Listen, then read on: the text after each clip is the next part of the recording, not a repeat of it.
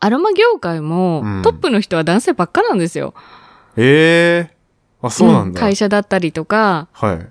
うん。だから、男性もっとちゃんと勉強してほしいなと。でもなんか、香水つける人はいますよ ね。うんうん。あ、でもそれは、はい多分、若いからだと思います。ああ、そっか。うん。まああとはすごい、シャレオツなおじさまが。ああ、そうそうそう。つけて素ることはあり敵まなすけどね、おじさんとかはうんいいかなと思いますけど、でももうょちょっとみんな、なんか匂いとか気にした方がいいよって、同世代の男性とか思いますけどね。っと。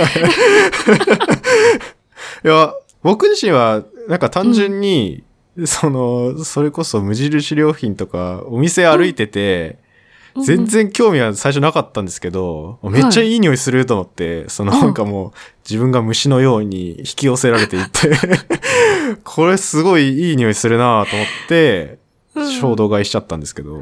ああ、いや、いいと思います。はいなんか興味持ってほしいなと思います。その、いい匂いのものは別に、ね、女性だけのものでもないし、うんうんで、むしろ、今の若い子、いい匂いするなって思いますもん。電車とか乗ってても。うん。それはすごい、なんかめっちゃ敏感になってそうです。でも、そうかは香いりは、ずっと、やっぱ興味があったんですよね。あー多分元々私そうそうそう。 うんうんレン君のお母さん世代だと思うんですけど、年齢的に。あの、バブルを経験してるはい。ぐらいなんんで、はい。で、その頃ってやっぱり、海外旅行に行ったら香水買ってくるとかっていうのが一つ、女子の決まり事だったりして、ああ、なるほど。うんうん。いろんな香水をやっぱり片っ端から香ってた世代だし、うんうんあとは、ちょっとお行儀は良くないけど、こう食べ物とかでも割と匂いから、あ、いい匂いするって言って食べる。 うん。ああ、でもそれは、それはわかりますね。食べね物の匂いは。え、ねえいいっ味すよね覚はほとんど、ね、嗅覚だって言ったりするので、ううんん、うあ、そっか、じゃあ、そういうのもあったから、やろうかなって思った一つのきっかけそうです、そうす。です。はいはいはいもともと匂いが好きだったですね。うん。教えてても、やっぱり香りが好きな人と、はい。あとは、あの、自分が癒されたい人が半々ぐらいかなって思います。うん。まあ確かに好きで来たら、やっぱりうん。自分のためにも使えるかもみたいな。そう。感じで、ありま面すよ白ねいのが、はい。自分が癒されたい人は、いや、誰かを癒したくってって言ってくるんですよ。え 逆 こ逆れね逆逆すごにいですかそう。逆説的に、あの、例えば家族だったりとか、誰か困ってる人を癒したくってってみんな言うんですけど、はい。よくよく話聞くと、その人たちって自分が癒されたい人だったりするんですよね、心理学的 に。ええー、そう、そうなんですかう。ん。面白い。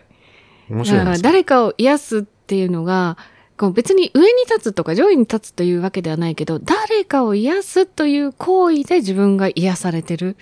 ああ、なるほど。うん。っていうのを求めに来てる方が非常に多いなっていうのが仕事にして思いましたね。まあでもなんかすごいうん優しい気持ちではありますね。それは。そうですね。うん優しい気持ち、うん、っていうか、癒されてほしいなって思いますね。うーん。そう、勉強しながら。うんうんうん。確かに、その、実際の教室とかをやってうん自分が習いに行くだけでも、多分好きだったら結構楽しいですよね。そういう実際に、そうなんでだすろね。う、アロマいろんなやつ使ってみるとかもきっとありますよね、その教室の中で。楽しいでしょうし、うんあとは、うーんと、まあ今はね、オンラインだったりすることが多いので、なんとも言えないですけど、うんうん。同じクラスメイトができるんですよね。教室に通うと。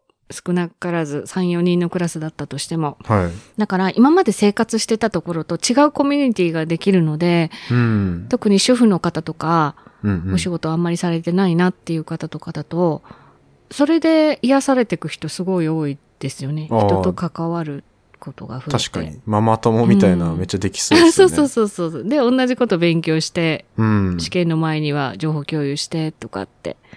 うー、うんんそれはいいですね。試験、試験って結構いっぱいやられてるんですかえーっとですね、資格がいっぱいあるんですよ、アロマテラピーって。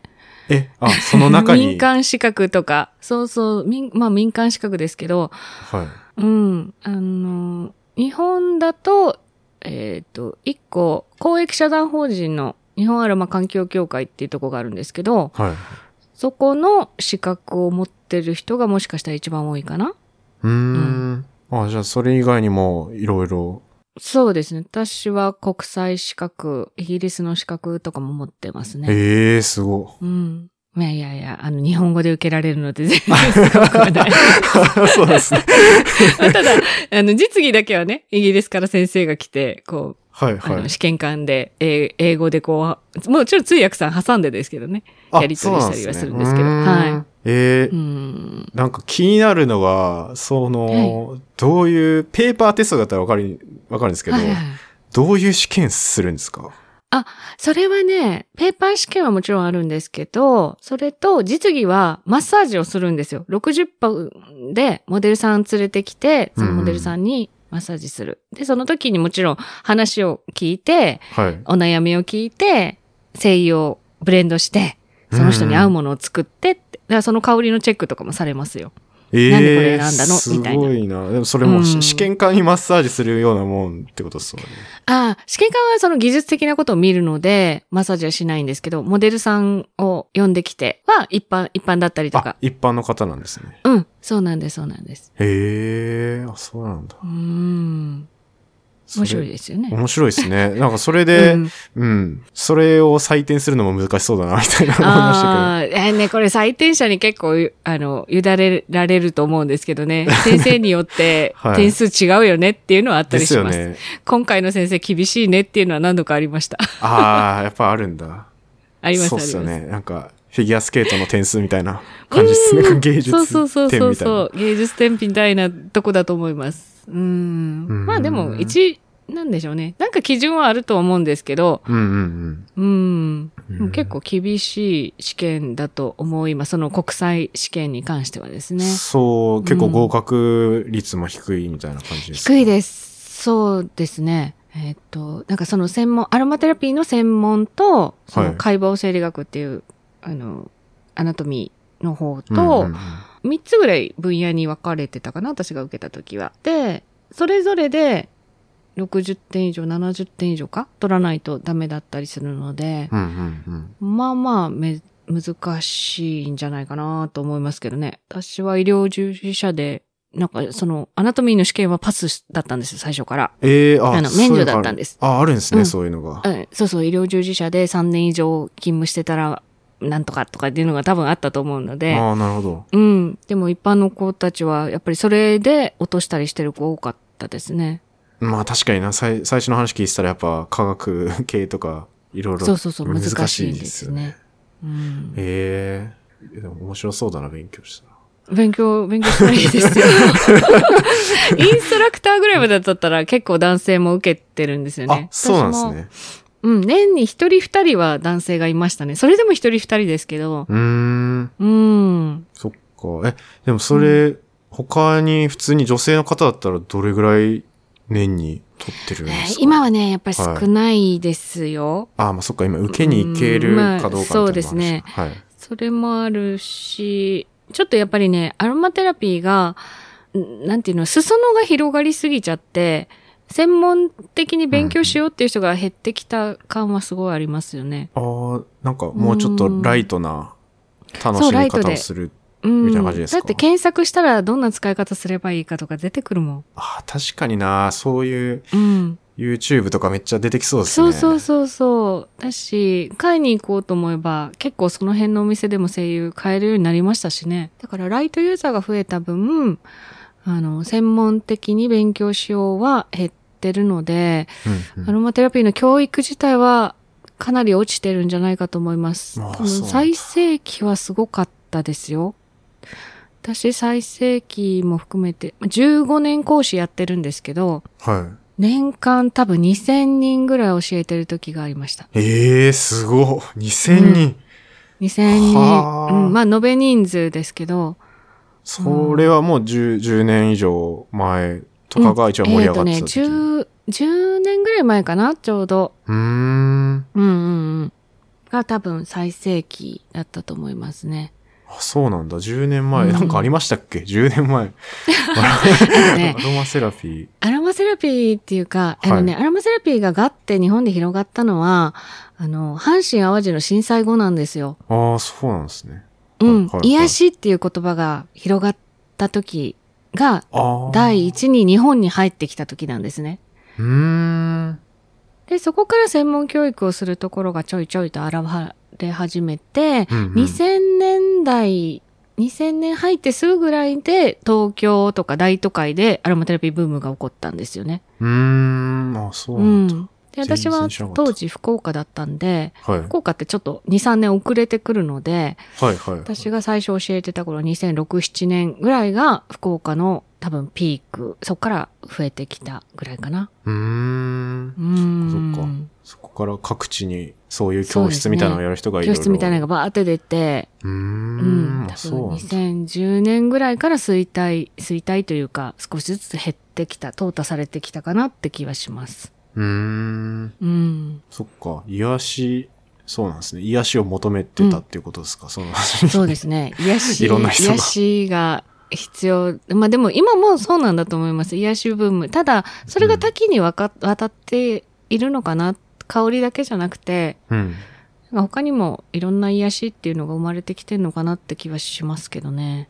確かに、癒し、自分が癒されるものの選択肢は結構うん。増えてそうるそうそうか。そう。確かにそうですね。あまりにもちっちゃくて癒しとか考えてないよね。10年前、20年前。いや、癒しがバーッと広まったって、その辺なんだって今思いました。そうか多分、生まれた頃から言葉はああると思ってたでしょ私がちっちゃい頃なんて癒しなんて言葉使ったことなかったですよ。あそうなんですか。全然知らなかったな。うん当たりそう前だとのよ思ういな。ます。当たり前にね、癒しとか癒しを求めてとかって、まあ、言わなくはないでしょうけど、はいこんなに個人的に何か癒しを求めてとかっていうような使い方はしたことなかったと思います。あ、そうなんだ。当たり前に使ってたけど、なんだろう。今で言うと何なんだろう。エモいみたいなもんかあな。あ、そういう言葉に近かったのかもしれないです。 まあ、エモ、エモいは語源があるからね、ち ゃんと、ね。まあまあ、そうですね。エモいは、うんでもなんか、エモいはエモいって、もう確立されてきてるなって最近めっちゃ思うんですけど。あそうなんだ。私大人だからあんまりエモいって使ったことないんだけど。 いや、わかんない。なんか人によって違うかもしれないですけど、ネットでよく言われてるエモいみたいな。なんかそういう感じだったのエモかなっていい自体はわかる。るけどね。ううんん。そんな感じだと思います。こんなに癒しい癒しいって。まあみんななんかそんな時代じゃなかったのかもしれないです。頑張るのが当たり前だったから。うんうんうん。うん。まあでもなんか、その、あに、香り的なやつはでも癒しの代表格的なところにはやっぱりいますね。ありますか、うん今でも。あいあ。や多分やっ普ぱりそ通んになあるんじゃないですか、きっと。ううん、裾野が広がったんじゃないかなと思います。ーん、なうるほど。ん。面あ白いなので、はいぜひぜひ男性も楽しんでもらいたい。いや恥ずかしいとそうっ思わず、結構恥ずかしいとかっていう人いるんですよね。香りに興味を持ってとかっていうと。すねあ、そうなんですね。僕全然なかったな、その感情は。うん。う、うんん、どうなんだろう。香水とかってやっぱ女性っぽいイメージうん、うんだったのかなとは思いますね。自分が、なんだろうな、例えば高校生の時とかに、制汗剤とかは、うんもううんみんな使ってるみたいな。まあ、あれも要は香りじゃないですか。そうそうですよね。香りのために、まあもちろん自分の匂いを消すためにもあるでしょうけど。シーブリーズとか。か。はいはいはい、流行りましたね。みんな使ってましたよ、男子、高校生。はあ、私たちの世代どうな私女子校だったからわかんないな。あ、そあ、そっかそっか。でも、大学入っても、はい。男子がそんなに香水つけてたりするイメージはないから、最近の子はやっぱりいい匂いだなって思いまあでもす。やっぱ最近そうか、そういうのがあるからか。うん。確かえにな。、お父さんはどうよって感じよ。だから。あー、いやーでも確かに全く興味なさそうですね。でしょはい。 そう、その世代ですよ。 確かにな。うん。そうですね。興味なさそうですおね。母さん。んだったら興味持ってくれそうだけどっていうとこでしょうんうんうん。母親は確かにそういうのは、なんか持ってたような気がしますね。いい匂いするやつとか、あー実際なんかいい匂いすに。るね。うん。まあ、お化粧品とかでも普通に香りついてるでしょうからね。そうですね。あと、あの、なんだろう。水蒸気と一緒に出てくるみたいなやつありますよね。うん、はいはい、ディフューザあ、ディフューザーだ、そー、うドゥーだそうだザーみたいな、あれとかも、ね。うん。実家にはありましたね。で、そんなのつけてると、大体お父さん世代の人たちは臭いとか言うんです よ。これなのに臭い。そっか。うちの父親は言ってなかったですけど、別言っに。てなか ったいや、わかまんない。あどう思っ好みたかのわかんな香い。りだったらいいのかもしれないですけど、はいはいなんかね、ラベンダーとかでも、え、何の匂いこれ臭いとかって平気で言いますね。あ、おそじっさんかた。ち。そこ、ジェネレーションギャップがなんかあるんだ。そうそうそうあるんそだう。絶対あると思います。そっかうん。うーん。僕ぐらいの世代だったら多分、そんなに抵抗ないような気しますね。うん、そうです。今のね、うん20代とか30代前半ぐらいの人たちを見てると、男性も普通にその香水に対しても理解があるし、まあ、つけすぎとかはもちろんね、問題だけど。ど、うん、うん普通に、あ、なんかいい匂いするって言ってくれるんで、うん。むしろおしゃれみたいなうんうんイメージ持ってる人いますよね。そう、意識がだいぶ変わってきたなと思います。そっか。なん、なんでなんですかね。 なんなんだろいやー、わかん ない。あ、でもね、ちょっとずつ、いろんなことがユニセックス化してきてるかと思います。なんだろあーう。女性だけとか男性だけとかっていう考え方が、う。うん。やっぱり緩んできたん、緩んできたっていうか、その、なくなってきたっていう方が正しいのかなああ、そっうか。ーん。確かになんか、すっごい、僕より下の世代とかで、中にはちょっと化粧っぽいうんうんうんこうんと。してる人とか、眉毛描いてたりする全然。とかね。フはァンデーい。ション塗ってたりとかいね。ます、いますね、うんそうなのか。そういう方向に向かっていくもんなんですかね。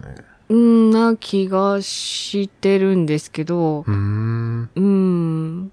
だから、うん、こう言うとね、男女差別っていうわけではないけど、私が就職する頃ぐらいまでは、うんその放射線技師に女性がなるっていうのもかなり珍しかったんで、あ、そうなんですか。そうなんです。へえ。今でこそ重宝されてますけど、はうん。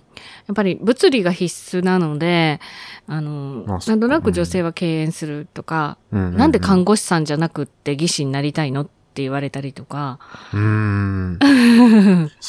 そんな世代でしたもんね。まあそうですね。それこそ看護師じゃなくうんて看護婦って言われてそたうみたそいうなそうのそうとか、そ。そうう看護いう。婦ってまで言われてる頃でしたもんねで。すよね。うん。うん。それが変わって、どっちで、うん男女どっちもみたいな。そうですね。で男性の看護師さんがちょっとずつ増えてきて、うんうん で、技師は多分ね、入学試験に物理が必須でなくなったとこから急に増えましたね。うん。あ、そっか、そういう理由。もうあるかもししれない。でもはい入ったら物理ばっかりなんで、きついだろうなとは思うんですけど、れない。はい、はい。うーん。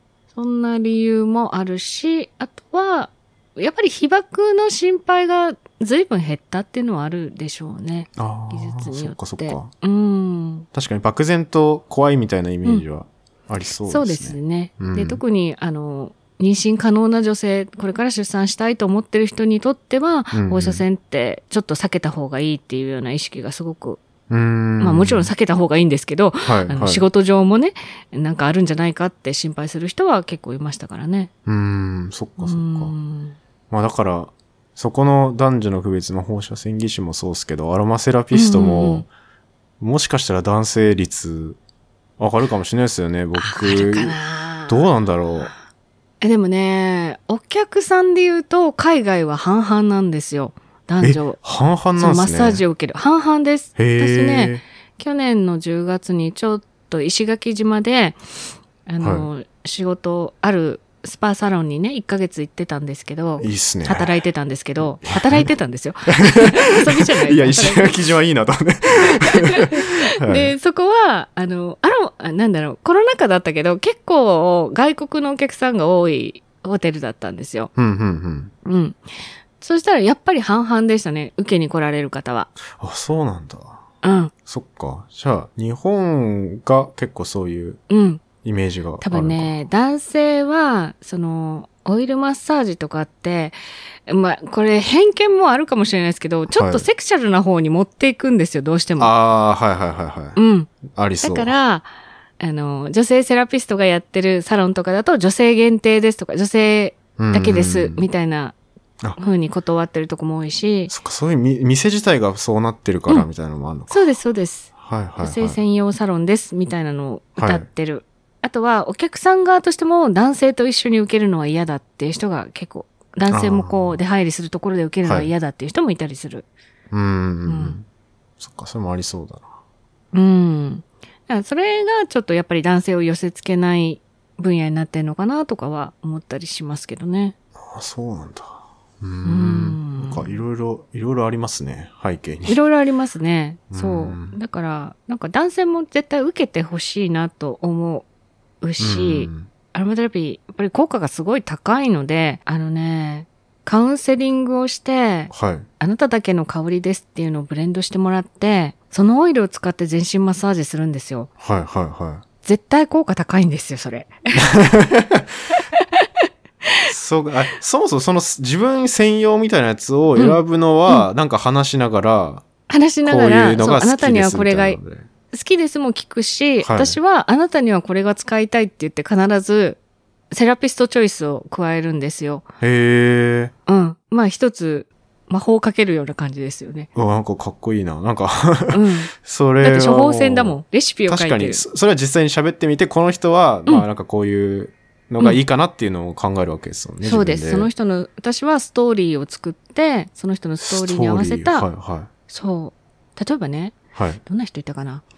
うん、会社の企業の社長さんで、うんうん。えー創立記念日なんです、明日とかっていう方が来られて、はい。その話を聞いたときに、あ、じゃあ地にしっかりと根を張るように、今日は樹木の香りを中心にブレンドしましょうねって言って木の香りおーで施術したりとか。あうんーいいっすね。いいでしょそういうなるの。ほどはい、はい。うん。あとは、そうだな。例えば、南の国に行きたいけど今行けないのよねっていう方だったら、ちょっと南の国をイメージしたお花の香りをいっぱい使ったりとか、うーうんん。ちょっとこう、ストーリーをその人のために作って、えー、ブすレンごいドいをすいなる。っていうのが好き。うん。すごいいいですね。しかもそれもなんか嬉しいですよね。そうやって考えて。そう言ってもらえると嬉しい変わなったとら思って。うーうんん。ただただマッサージするよりも、うん何かその人のために一つ魔法をかけてあげたいなっていうのがセラピストとしてありまうすね。ーん、すごういんいいな。なんか夢ありますね。一応う受けに来てほしいですよ ね。高いっすけ ど。いやー、そっうか。ん多分そこまでやってるサロンが少ないのもあるとは思うんですけどね。あ、そうなんですね。それはもう完全にオリジナルという個人サか、ロンレベルか、個人だからっていんう。そうそうそう、個人だからだと思います。うんうんうんうん。街中だと、おそらくこの中で好きな香り選んでくださいって、例えばうんうん3つ選んでくださいとかもあるかもしれないし、もうすでにこう混ざったね、ブレンドされたものの中から、うん今日の気分どれですかとかって選ぶことがほとんどじゃないかと思いますね。まあ確かになんかお大手というか、うん大きいところはそうそうそうですそうなりますよまね、あきっと。時間が決まってるんで仕方ないなとは思うんですけどね。うんううんん。でも、そのカウンセリングをするっていうのが私は一つ、すごくアロマセラピーにおいて大事だと思ってるので、うん。うーん、なんかうー、んすごいな。このストレス社会における。そやっぱり。 そういうの必要必要で すよね。だと思います。うん。そう。だからね、ぜひぜひ男性にも受けてほしいです。そうですね。これを聞いてる男性の方々。うん、男性の 方。そう。あの、変な気持ちを持つなとは言わないけど、そういう目だけで見ないでほしいなって。確かに。確かに、それはそうですうーね。んうんまあ、中にはいろんな人いますよ。あの、前代になっていいですかとかね。いう人いますけどと、それはちょっとどうなんだって感じしますけどね。そうなんですよ。確かに、あの、着替え用の紙パンツとかを用意してたりするんですよね。まあ、うちは、はいはいはここはもう自宅なのであれですけど、はい。そのサロンを運営してる時はですね。うん。うん。そんな人いるんだ。で そんな人いたんですよ。なんかね。いや、これええみたい な。まあ、何もなかったからいいですけど、はい。は解放されたいんだなと思 って、い。いや、なんか、そこ、そこで解放するんか、みたいな、ちょそうそう そう。っとありますけど。うん。まあね、勘違いせずに来てくださるのであればウェルカムですね。うん。うん。理系のものとして興味を持つみたいなのも全然いいと思いますね。あそうあ、そうですね。なんか香りで、装飾とか美容系を意識してくる方非常に多い。からうんうんうんうんえ、それも全然いいんですよ。全然美容系でもいいんですけど、そればっかりではない。もっと心理的だったりとか、うんうん。うん。科学的だったりとかですね。そうですね。科学的。ちょっとこれ収録してる時点ではまだ出てないんですけど、はい。あの、ゴキブリのお話をしてくれた方がいまして、あーで、ゴキブリと、その、嗅覚の研究をしてる方とお話しして、へー面白い。サイエンマニアお聞きいただきありがとうございました。この番組では幅広い専門知識を一つの番組に集め、聞くだけで誰でも楽しく学べる番組を目指しています。そのために皆さんからの質問や意見、感想を募集しています。概要欄のお便りフォームや Twitter ハッシュタグサイエンマニアでコメントいただけると嬉しいです。また、お手元のポッドキャストアプリでフォロー、レビューいただけますと大変励みになります。次回のエピソードもお楽しみに。